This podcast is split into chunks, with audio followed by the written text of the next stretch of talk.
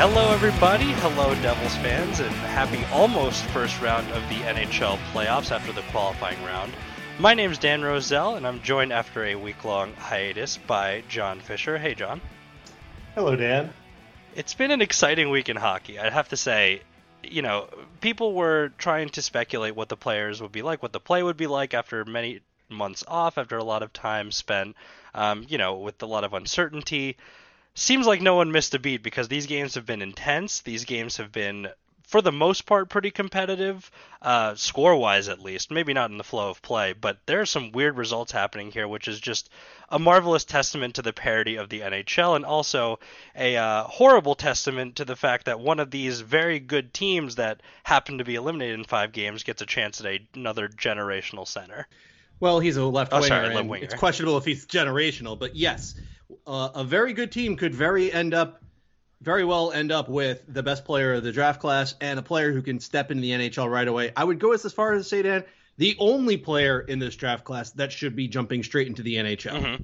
So let's go over some of the uh, happenings of that qualifying round. And I, I got to say, you know, the the bubble has worked as intended so far. So far, they haven't had to postpone any games, stop anything. Seems all the tests are going positively. So that's uh, definitely good news for the NHL. And good news for Devils fans, which is kind of a double edged sword, is that the Carolina Hurricanes easily dismantled our hated rivals. Uh, it didn't take them any time at all. They looked completely dominant the entire series, and now they get a chance, the, our rivals do, to uh, select Lafreniere in the first round. So they're at 12.5%, as is every other losing team from the qualifying round. Right. And for everybody who's not aware, this draw is going to happen on Monday, at 6 p.m. Eastern Standard Time. So it, by the time this show gets up, you might already know who that is. Mm-hmm. But for those who aren't aware of when it's happening, it happened on Monday.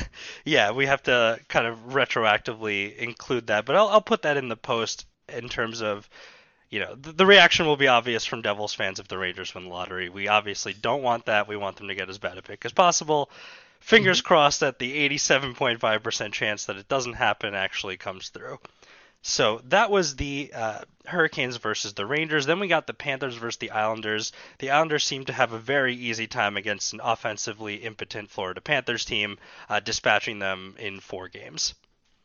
And Sergei Bobrovsky proved that he is indeed worse than Carey Price when it comes to value on contract, mm-hmm. as he was stinky this whole week in the net. Definitely not an eight figure goaltender. And what, he's got six more seasons left on that contract? No wonder Florida has already and has already determined they want to go in a different direction from GM Dale Tallon. Yeah, it was really funny to see right after game four ended, maybe like five to six minutes after that, you saw a tweet from, I believe it was the Athletic's uh, Panthers reporter, who basically was like, they're parting ways with Dale Tallon, which is not really a surprise to anyone. It was more of a surprise that he got a second chance there in the first place.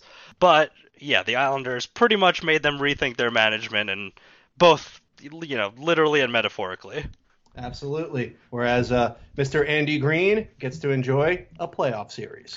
And another team that may have some difficult decisions to make, uh, whether or not it's you know coaching or management, is the Pittsburgh Penguins. This would be oh. a nightmare scenario to win Alexis Lafreniere because this would make three very good, or at least considered to be almost generational players, two generational players happening in three different kinds of draft lottery shenanigans, I'd say. The first one didn't involve a lottery and is the reason the lottery exists in the first place. The second one was a lockout, and the third one is because of the pandemic. But now Pittsburgh, after losing to Montreal in a meek four games, has a chance to pretty much continue their player to player legacy. Well, it's possible, but as we've learned from many other teams in many different sports, it's about how you manage it. You know, you can stockpile all the great players you want, but if you don't put the right complementary players, you make decisions like sticking with, say, Matt Murray for four, I'm sorry, three of those four games when he should have been on the bench in game one. And, um, you know, you go out and spend big money on useless players like Jack Johnson or acquire players like like uh, him and his bad contract, then guess what? You're not going to get the most value out of your top tier talent. So Pittsburgh's window does appear to be closing. Lafreniere can keep it open for a little longer, but it's not a guarantee that it's going to stay open if they do win the lottery. That being said, Dan, there was a lot of chatter that uh, Carey Price, you know, who before this past week was considered to be the worst value uh, goaltender. He actually got $15 million of salary this this season. He was the fourth highest paid player in the in the league, and he was bad in the season. And you hear the reports of NHL players saying, "Oh, we're scared of playing Carey Price. He's a big money goaltender," and, and people like me would go, "Ha! Look at his stats. He's terrible." well, sometimes the players know more than we do. yeah, I think and there's a lot of Montreal. Yeah, uh, there's a lot of chatter in general. I think that's where you were headed with it. But that Montreal, ooh, could they maybe pull off the upset? It'll be mostly on Carey Price. Uh, it was exactly on Carey Price. yep, it was and they took care of business. Their five on five game was strong, and now they are playing with house money. They're going to the playoffs. Mm-hmm. So they actually miss out. This would be a poetic destination for Lafreniere, but uh, it, the chips did not fall that way. So now he has a chance to go to Pittsburgh instead of Montreal, which I believe the league would have been very happy about from a marketing perspective, especially in French Canada. But uh, such is life. We move on. They move on. And so the last series that should have concluded uh, last night at the time of recording this, but has not, uh, is Toronto versus Columbus. And Columbus maintained a three goal lead with four and a half minutes left. And usually this happens to the Leafs in reverse, but the Leafs managed to pull off a comeback, win in overtime, and now they play their next game, or their game five, on Sunday. We're recording this Saturday, so you'll know the winner by the time this episode goes up. And you'll also know that if the Toronto Maple Leafs lose, this draft lottery may be the highest rated Canadian TV show all year because you have immediately the Jets are in it after losing to the Flames. You have mm-hmm. uh, not Montreal, shockingly, but you have. Um, uh, you have Toronto in it after that. You have Edmonton in it as well. So there's going to be a lot, a lot of eyes on this Monday draft lottery. And the coincidental thing here is that in Game Three of the series, Toronto was up three nothing on Columbus, and then Columbus came back and won it in overtime. Mm-hmm. So you know, it's basically going to come down to who's going to be most remembered for their three game uh, botching. I'm sorry, their three goal lead botchery. Is it going to be Toronto botching it in Game Three, or is it going to be Columbus botching it in Game Four? We shall see. We shall see. But you people will know exactly what would have happened since it happened on Sunday night. Yeah, to be so, a fly on the wall in the Blue Jackets locker room after blowing that three goal lead. I, I mean, I would pay serious money to see what Tortorella had to say to them at that point. Well, if Toronto doesn't go out and win the game on Sunday, well, every every everybody's going to be mad in Toronto. Mm-hmm. Everybody's going to be apocalyptic. They're going. That's that's the appropriate term here. Cardiologists in the Greater Toronto area are going to be having their schedules filled, calling fans up to say, "Please lay off the salt. You're already mad enough about the hockey game. You don't need to add more sodium to your diet." I like the uh, pandemic twist on apoplectic by calling it apocalyptic. Uh, I think that works actually very yeah, well in this sure. scenario. Um, I'm a hockey blogger. I don't need to know how to pronounce words, Dan. No, you made you made a pun. How about that? We'll say that. sure, I made a pun. I'm correct. I'm. you did good. Let's move on. Let's move on to the west. Yeah, so that's the east, and moving on to the west, we had a what I would consider a hilarious upset in Chicago, taking down Edmonton, eliminating one of the host teams uh, for this return to play. And honestly, Edmonton just there was zero defense played this series by either team. It was just a matter of right. which goalie managed to be better, the battery of Mike Smith and Mikko Koskinen or Corey Crawford, and Crawford won that battle. And amazingly, Crawford was one of the few players to have been reported positive for coronavirus ahead of this whole return to play. He didn't practice with the team. He didn't go to training camp. There was a legitimate question if he was going to be in this entire tourney. Well, he did show up, and he made the big difference for Chicago. And honestly, if you're not going to play defense against Chicago, if it's going to come down to who's going to score score a whole bunch of goals first, well, Patrick Kane, Jonathan Toews, Dominik Kubalik, and Brandon Saad are just as good to hang with Connor McDavid, Leon Draisaitl, and um, other dudes. Sorry, the sorry, rest. No offense, to, no offense to you, Kailer Yamamoto, but you're not quite there yet. You're still in the dude category. Uh, well, it was an interesting choice by Dave Tippett to not play the most successful line he had all regular season for a majority of this series. He just blatantly hey. chose to not put them together. I think they were together for four total shifts. Not good. Look, anytime you're in a five game series and you're in a bad situation, you just don't put your best guys together, Dan. You got to think long term. Yeah. Just as just as well. Um, just to put a fine point on this, this game had the most hilarious ending to all the series uh, eliminations, where it's you know Edmonton's down a goal, they pull Koskinen, but Koskinen apparently got told to hang back, Mm-hmm. and then Chicago moved the puck out of the zone, so he's caught in no man's land, and there's like seven Oilers on the ice because Koskinen never got off and some other guy jumped on. So they took a backbreaking with fewer than two minutes left to play, a too many man on the ice penalty. Mm-hmm. And yeah, that's that's that's how their season series ended. And honestly, remember Edmonton was a five seed, similar to Pittsburgh. If Edmonton had done a little bit better in the regular season, it would have been Dallas in this position, Mhm. and Edmonton never would have had to suffer this indignity of having to go and potentially lose their second playoff appearance since the lockout was in. I'm sorry, the salary cap was introduced. But you know, they couldn't beat the 12th best team in the Western Conference. So it goes. Yeah, and if I'm, you know, Edmonton, I'm even more upset seeing how Dallas has performed recently. Dallas has not won a game in the bubble. In fact, they haven't won a game since February 25th. And now, yeah, obviously that seems much longer given the pause, but that was still a couple of weeks before the pause even started. Um, Oh, yeah. So Dallas is careening down an 0 9 spiral right now.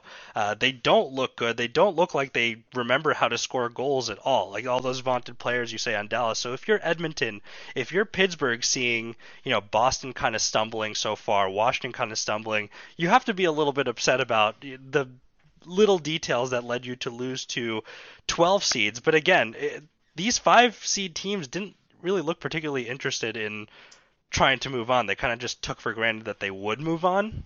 Um, yeah, and and in a five game series, you can't afford to take a game off. Like you have to hit the ground running. hmm Pressure changes much quicker. There's, you know, earlier situations where you have to uh, really dig deep, and I don't think they were ever really in the series ready to do that. So Edmonton gets eliminated. They have an early exit again. Calgary versus Winnipeg would have been a good series if the entirety of Winnipeg's roster uh, was not injured. Uh, whereas in the first game, they lost both Blake Wheeler and. No, they lost Mark Scheifele and they lost Patrik Laine. Yeah, they lost two of their top six and two of their best players. And Immediately. uh, that's on top of some other injuries. The fact that Dustin Byfuglien opted out of their whole season. Mhm.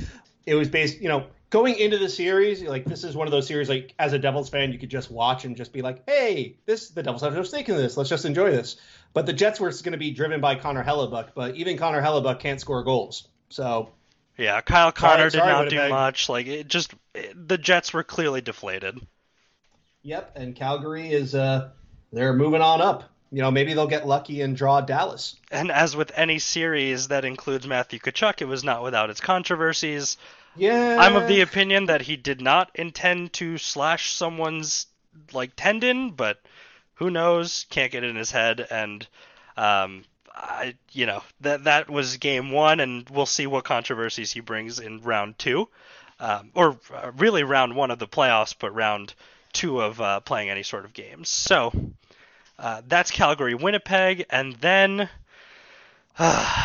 we have a disappointment and a triumph in our opinion. So a disappointment is the Yeah. fact that John Hynes was not to be trusted as his Nashville Predators fell to the Arizona Coyotes in Taylor Hall by a score of 3 to 1. You know, okay, let, let, let, let's break this down because maybe some of our listeners haven't been fully aware of the situation. You know, people are busy in this pandemic. You know, they're not, they're not necessarily keeping up with hockey. Let me break it down for them, Dan. This was one of the two series that had direct stakes for the New Jersey Devils. Mhm. And the stakes were if Arizona lost this series and proceeded to lose the lottery, the Devils would have gotten Arizona's draft pick in the first round. And if Chicago and Montreal won their series, which by the way, they did, Mhm. that pick would have been moved up to ninth overall, meaning the Devils would have had seventh and ninth overall.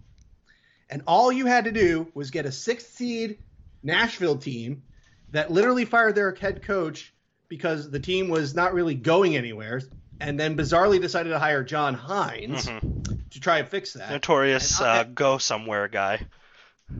And people like me honestly thought, you know, Arizona, there's a reason why they're an 11th overall seed. You know, you know, yeah, they they if their goaltending works out. Yeah, they got nice guys on paper, but this team is capped out and literally is the definition of meh when they when they get things together. All Nashville needs to do is control the pace of play, have decent goaltending, finish some chances. Well, guess what they didn't do? They didn't do two of those three things. they did not do two of those three things. And as such, the Devils do get Arizona's first rounder, but instead of it being a top 10 pick in this draft class where you really want to be in the top 10, it's now in the middle to the later end of the first round. This is what I get for putting some trust into John Hynes, who knew that he was not a very good coach and get his team to the next level. I should have known, Dan. I definitely should have known. Yeah, and it's it's you can't say it's an undeserving result for Arizona. Like yes, they got outplayed well, in the run of play for the most part, but Darcy Kuemper was playing at a pretty elite level the entire series. Yep, and Nashville because they couldn't finish the chances, they couldn't take advantage of power plays, they couldn't take care of situations.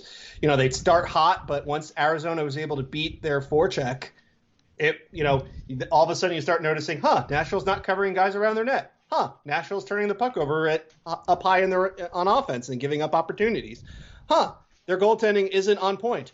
Gee, I wonder how this goes after seeing this for five years under John Hynes, Dan. Yeah it's uh it's not great and it wasn't great for Nashville and they nope. get to eagerly await the results of Monday's lottery as well. So I mean, that wouldn't be the worst destination in my mind by any means. I think nope. if I had it my way, it would be either Winnipeg, Nashville, or the next team on our list, which is the Minnesota Wild, after they lost to the Vancouver Canucks uh, in four games. It took an overtime in Game Four, but it didn't take long into that overtime for Vancouver to move on, thus solidifying the third first rounder that the Devils will have in the 2020 draft. Right. So this was the other series the Devils had direct stakes in. It was very simple. Either Vancouver wins the series and the Devils get their pick for this year, or they lose and it, it becomes a 2021 pick. and Vancouver put the Wild on the brink with a three nothing shutout. So naturally, my heart sank when I saw, er, you know, early on it was two one Minnesota after the first period. I went to bed because I'm old and I wanted to sleep.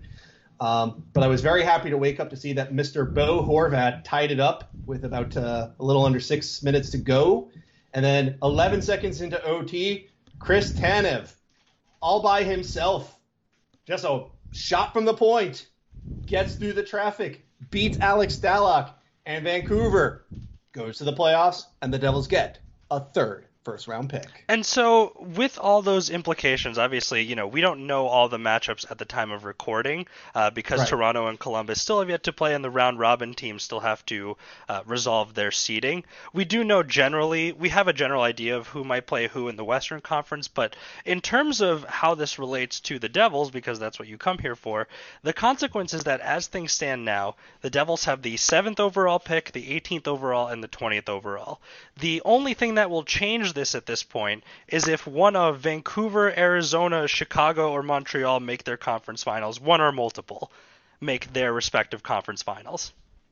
Right, and I'm going to just spoil everything right now. As wacky as this playoff could be, because, you know, hey, this is a pandemic situation. Lots of weird things can happen. There's no crowds everybody's definitely intense. They're definitely dialed into playing, but you know everybody's dialed into playing. But I don't think any of those four any of those four teams are going to make the conference finals. Mm-hmm. I think once the round robin teams step in, you're going to realize, huh? There's a reason why these teams did not finish high in the standings. Yeah, you're gonna, you're gonna, the cream is going to rise to the top. And guess what? Chicago, Montreal, Va- Vancouver and Arizona, you're not creamy. You're very much not creamy. Yeah, I feel like Montreal will wilt under the pressure of playing either Philadelphia or Tampa Bay, which is the situation right now. But again, who knows with this bubble, but it's very likely the Devils will have picks 7, 18, and 20. And again, three first rounders in any year is not a bad thing. Obviously, the picks could have been better, but this is still a pretty good scenario for New Jersey because it offers them some flexibility in not only who to select and when to select them,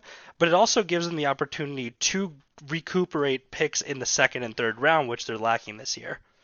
Right. In fact, that's actually one other bit of business that we did we forgot to cover from the Carolina uh, series mm-hmm. against our hated rivals. Mm-hmm. Another conditional was up at play in that series. So literally the day before the qualifying round began, the NHL made a clarification to the Sammy Vatanen conditional pick because obviously there was no regular season games after the pause. Mm-hmm. So the first condition was does Vatanen play at least five games in the regular season for Carolina, and if so, he there's at least a pick involved. So they changed it to if Vatanen played at least two games in this qualifying series, regardless of whether or not Carolina won or not, the Devils would get a fourth round pick from Carolina. And if Carolina beat our hated rivals, which they did, and Vatanen played in at least two of those games, which he did, then if he goes on to play 70% of their playoff games, then the Devils will get Carolina's third round pick for this year instead of a fourth rounder from this year. So they could get a third rounder at the end of this, assuming Vatanen keeps playing for Carolina. And not and when I say 70%, mind you, that's like he needs to play almost every game. Like mm-hmm. it's not just going to be like he appears two more times and that's it. Yeah, like yeah. he's got to be a regular, and we'll see about whether or not Dougie Hamilton returns if that happens. My understanding is that he's been playing big minutes for Carolina, so I doubt he's going to go from the uh, penthouse to the outhouse real fast. That being said, that's up to Rod the Bod Brind'Amour, head coach of Carolina, and you know maybe the second swollest man in the NHL behind Marc Bergevin. but absolutely crushing it, by the way, in Carolina. Yeah, exactly. You know the gains are real, Dan. The gains are real. Yeah. Uh, but uh, when he's not game planning at his local GNC, you know, he he seemingly likes uh, Sammy Vatanen.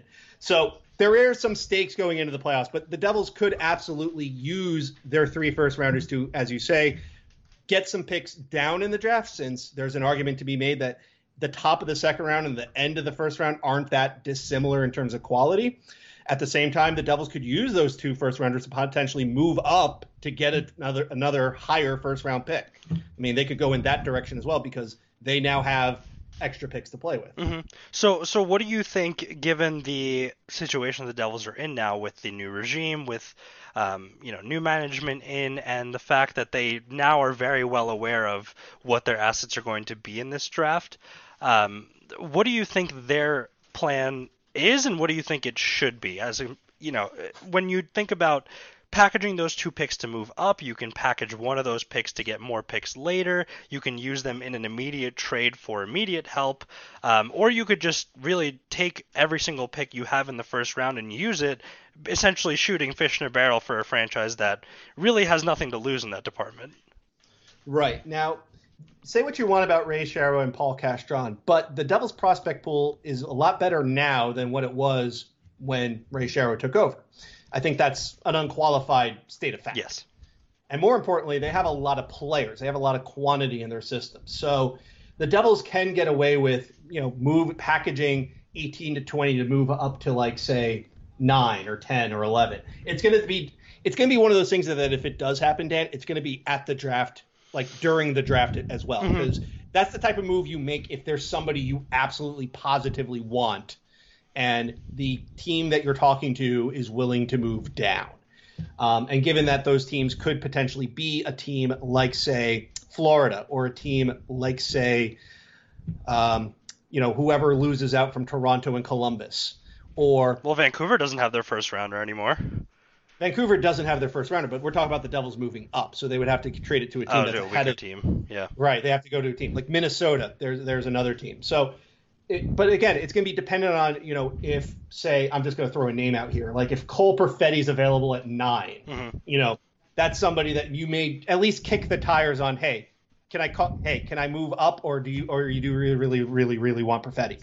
Um, if you don't get any takers, keep the two firsts um, because in this draft class, as much as I keep saying you you want to be in the top 10, you want to be in the top 12 as much as you can, you there are good prospects available at that range. It's just there's a very wider difference of opinion in terms of who's a good prospect, but and who's going to be available around there. Mm. But there's not going to be you're not going to get a scrub at that level. It's not going to be a case of you know there's only 10 good guys in this draft and everybody else is just you know a jabroni. Like this is, you know, you're going to get a solid talent here, and depending on who falls out of that top 10 and who falls out of that top 15, you could end up with somebody really good. So as of right now, Dan, I would keep the first until the draft day itself, and then I would definitely be very active on the phones with my draft list on the side to say, okay, I know who I want to pick, but unless these guys, if these guys are still available and they're on my board, they're on my list, you know, then I'll call, and if not, then I'll just go to the next guy on the list. Mm-hmm.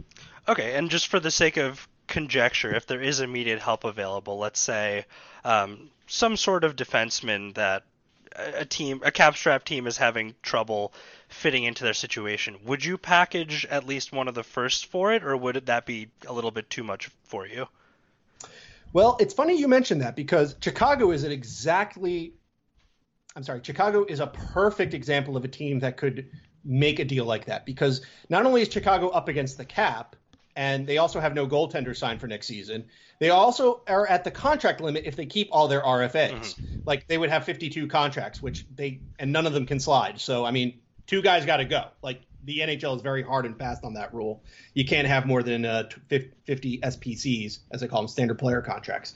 So they would be highly interested in something like a first for a player, and maybe another pick comes back as a sweetener. Like maybe I'm just going to throw this out here. Maybe you take Vancouver's pick at 20, say, hey Chicago, we'll take Olli Maatta and your second rounder off your hands, and and see if they bite, because then they'll they'll have one fewer contract, they'll have an extra four and a half million of space. The Devils have a a defenseman, maybe not the most ideal defenseman, but a defenseman, you know, that they could certainly use.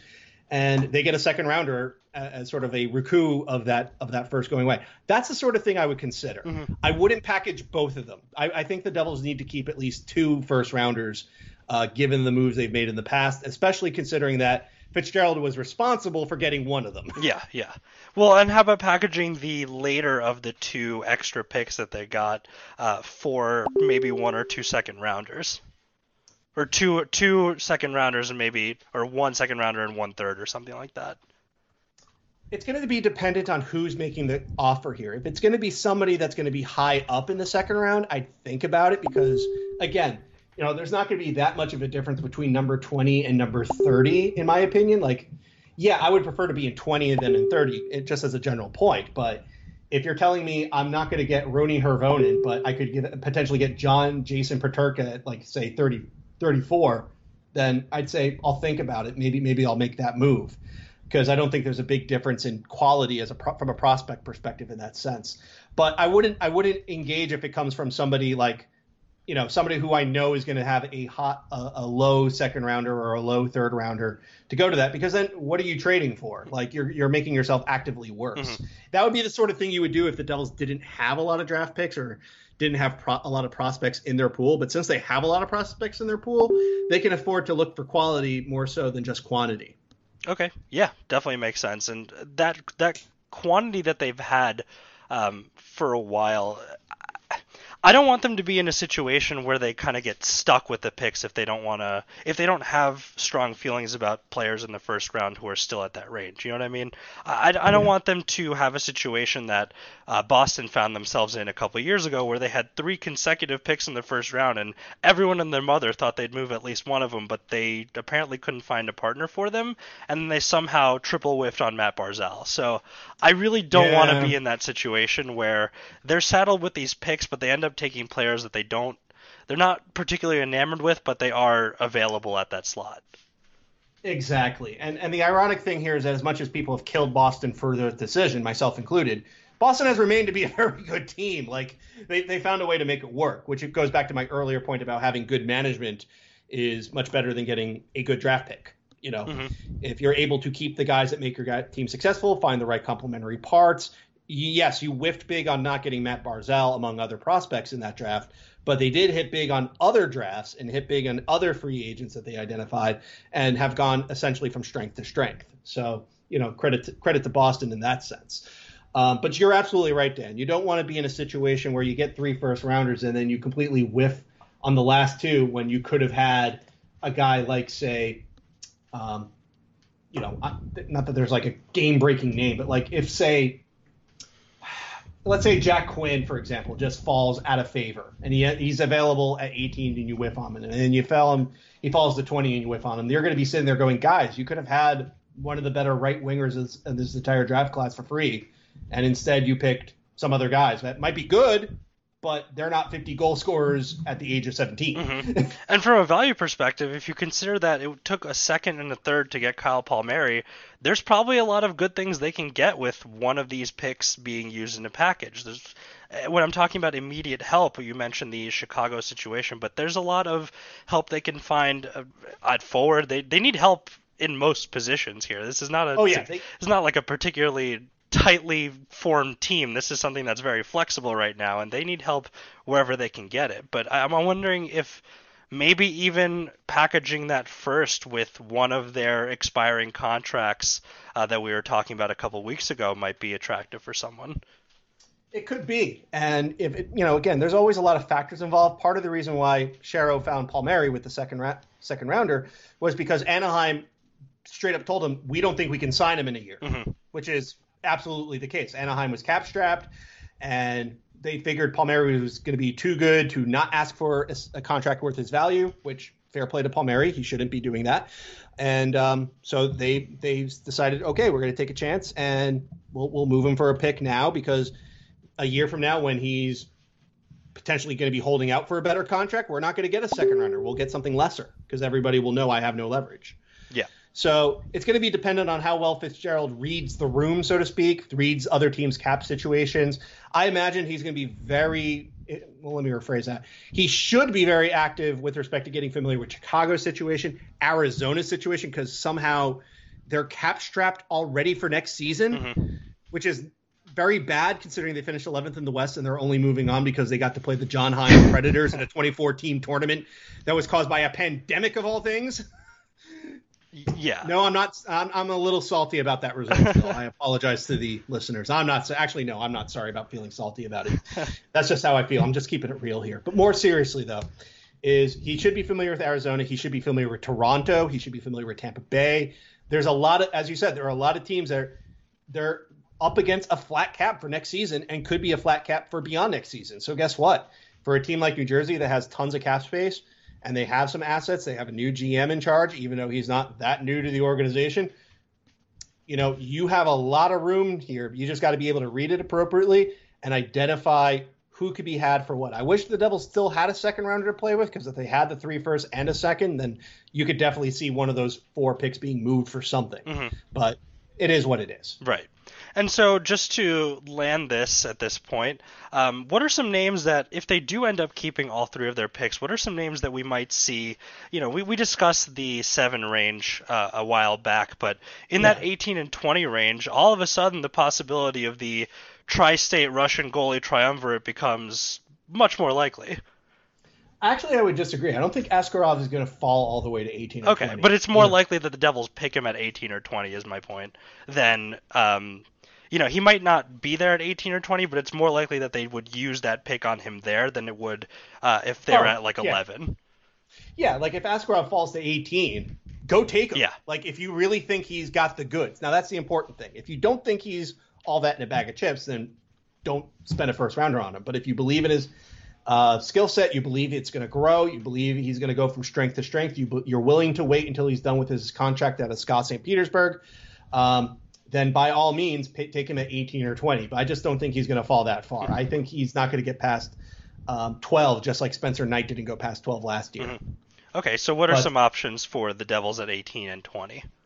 Right. So the thing about this draft, and this is true with all drafts, is that once you get beyond the top 10, you know, you read one person's list, it's going to be very different from another person's list. So I apologize if I'm going to hit you with a lot of names here. Yeah, that's fine. So, but I'm, I'm just trying to I'm casting a wide net to hope hoping hoping to catch yeah, two. and at 18 and 20, you know, any one of these people or more could be available or not available, and it's less, you know, it's less. It's harder to predict than who's going to be available at number seven. So as many names okay. as possible because you have to cast a wide net here. Right. So I'm going to break it down first by defensemen, then wingers, and then centers. Mm-hmm. So this way we'll, we'll organize this a little. So among the defensemen that could be available at 18 or 20, um, you know, Braden Schneider out of Brandon, you know, big, mean defenseman out of the WHL, you know, got a lot of good talent. Similarly, another w, big, mean defenseman out of the WHL for Prince Albert, Kaiden Guhle, you know, he's very talented as well. If you like your offensive defenseman and you don't mind the size, uh, Lukas Cormier of Charlottetown of the QMJHL is definitely somebody you should be considering. Um, you know, if you like upside and you're willing to wait, you're willing to work on a project, a guy who just turned six foot four and he's still 17, 17 years old, I think, right now. William Wallinder at a Modo in Sweden is another interesting name. Um, you know, if you want to reach a little bit, uh, Justin Barron out of Halifax, you know, his season was cut short due to his uh, health condition, but all all encounters show that you know he's um, he's going to be okay. Um, I don't like this player, but he's going to be available in this range. And once, if you can make the talent work, he could be a very special offensive player. But my fear is that he's not going to be able to learn how to play defense at the next level. Uh, Jeremy Poirier of St. John. Mm. Um, and then, of course, there's his um, there's his uh, partner even though I think it would be way too high to take him at 18 or 20. But hey, if you like him that much and you think of it, you believe in his talent, you know, swing, you know, swing or swing. William Villeneuve. Mm-hmm. Um, but uh, those are some of the defensemen that are going to be available in that range that you should at least think about, get a little familiar with, because if their name shows up, you're going to be like, I never heard of this, and it's like, well, if you listen to us, would have heard of them by now, and know, you would have an opinion and say that would be good, or no, that's too much of a reach, you should have traded down. But that is what it is. But definitely the two big defensemen to look for at 18 to 20 would be Schneider and Guhle, the two WHL guys. Mm. Now, let's go to wing. So, do you like right wingers, Dan? I like any right winger that I like any winger that can score. Okay, well, I've got some good news for you because there's plenty of potential names who are wingers who could score. Perfect. Yes. So one is Dawson Mercer out of Chicoutimi. Uh, he was one of the few uh, draft eligible players that was named to Team Canada at the World Junior Championships. So definitely Team Canada thinks he's got the goods. Um, he scored, I believe, uh, 24 and 42 games with Chicoutimi. Um, you know, so he's definitely a name that you want to consider. Um, Seth Jarvis out of Portland, if he's available, I would say run to the Zoom window and announce his name. He's a smaller guy out of Portland. He's listed as a center. I think he'll make it as a winger. 42 goals in 58 games with uh, with the Winterhawks. Lots of talent to like there. Uh, if you like your OHLers, you got Jacob Perreault out of Sarnia. Sarnia. He scored 39 and 57. He's got lots of offensive talent, lots of things to like in his game. Um, if you like Germans, Dan, you got JJ Peterka, John Jason Peterka, who played for Red Bull Munich. That's in a, that's a men's league, so his numbers aren't going to jump off the page. But we're talking about an 18 year old playing in a men's professional league on a growing German league. Like, don't be surprised if you start seeing more German names in future draft classes because guys like uh, like uh, Stutzle, uh, Peterka, and um, this other guy, uh, Lukas Reichel, who's another name to consider, um, is definitely a guy that uh, you know they're leading the German wave, uh, so to speak. Mm-hmm. And additionally, uh, if you like Swedish guys, there's been some definite ranges of opinion. Some think he's worthy of a top 10 pick. Some people don't like his consistency or don't think the talent will translate nearly as well as people will hope but Noel Gunler out of Luleå, uh, def, you know, he played on the pro team this uh, past year. He's big. He's got a good uh, good head on his shoulders, and he's got plenty of talent. And lastly, uh, maybe the best Russian play Russian skater, I guess, in this draft. If he falls to 18 or 20, like Seth Jarvis, I think you should just run to the podium to na- name him. Uh, Rodion Amirov out of Ufa. Mm-hmm. And uh, again, he played with the men this year. He played 17 games with the men's team and scored uh, 10 goals. I mean, for an 18 year old, that's pretty pretty good.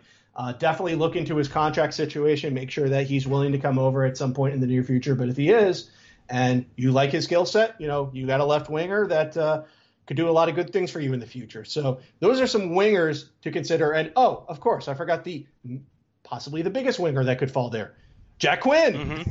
With the Ottawa 67s, if you're a Devils fan, you know who he is.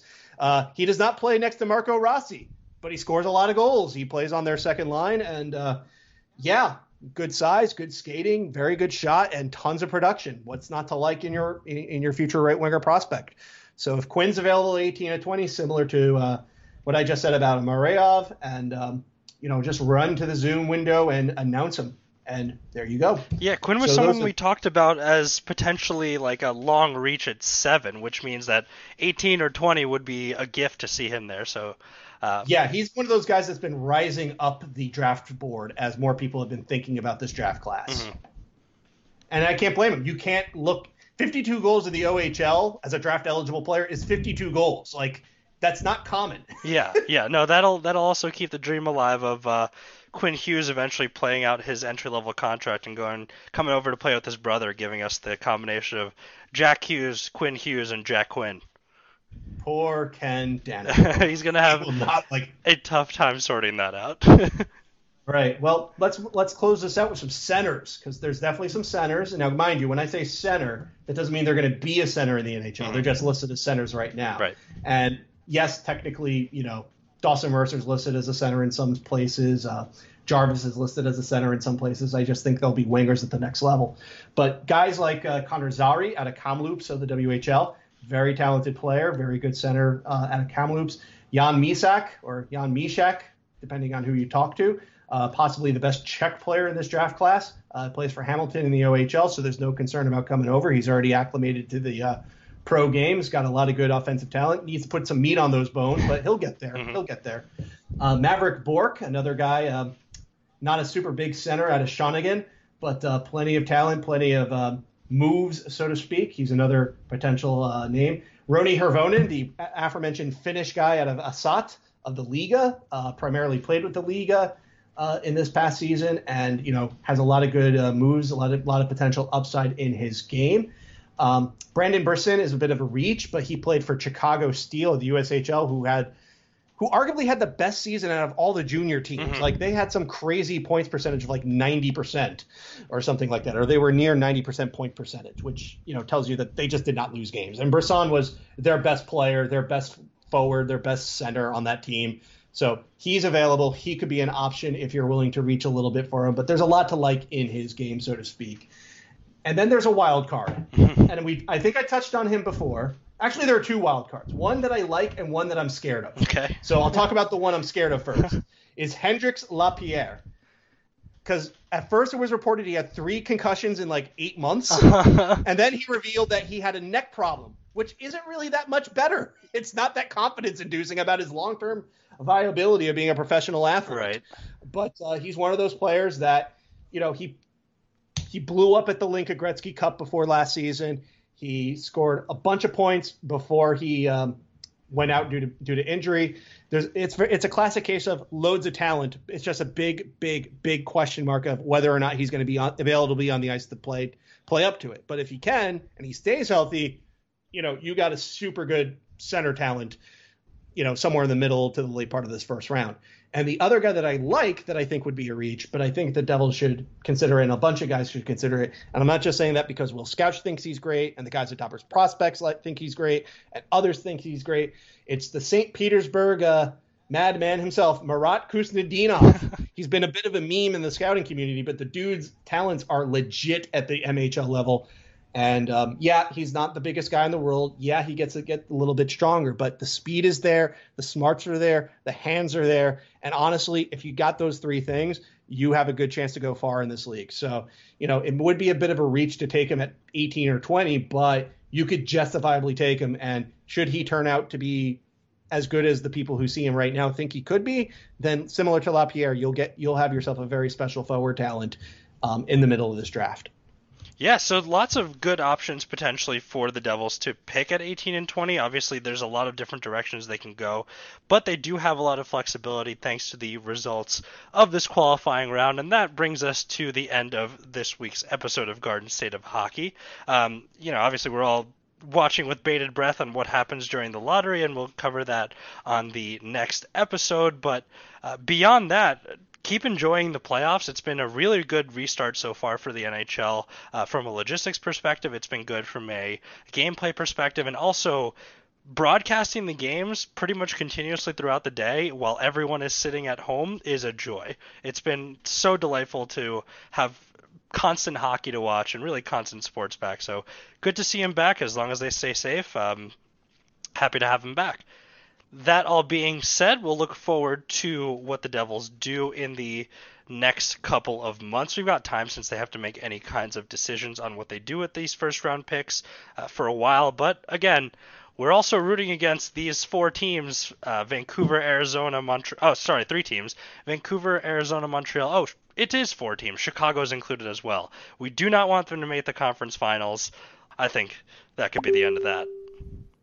John, any final? Good luck to everybody involved, and please, please, please, draft lottery. Do not pick the Rangers. Please do not pick the Rangers.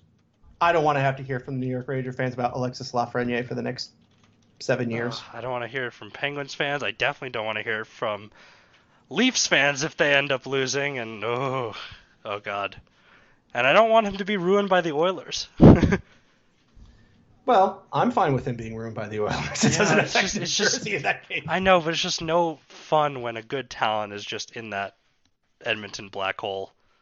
Anyway, that's beyond the point. Thanks for listening to this episode of Garden State of Hockey. We'll catch you guys uh, next week, and yeah, keep enjoying the playoffs.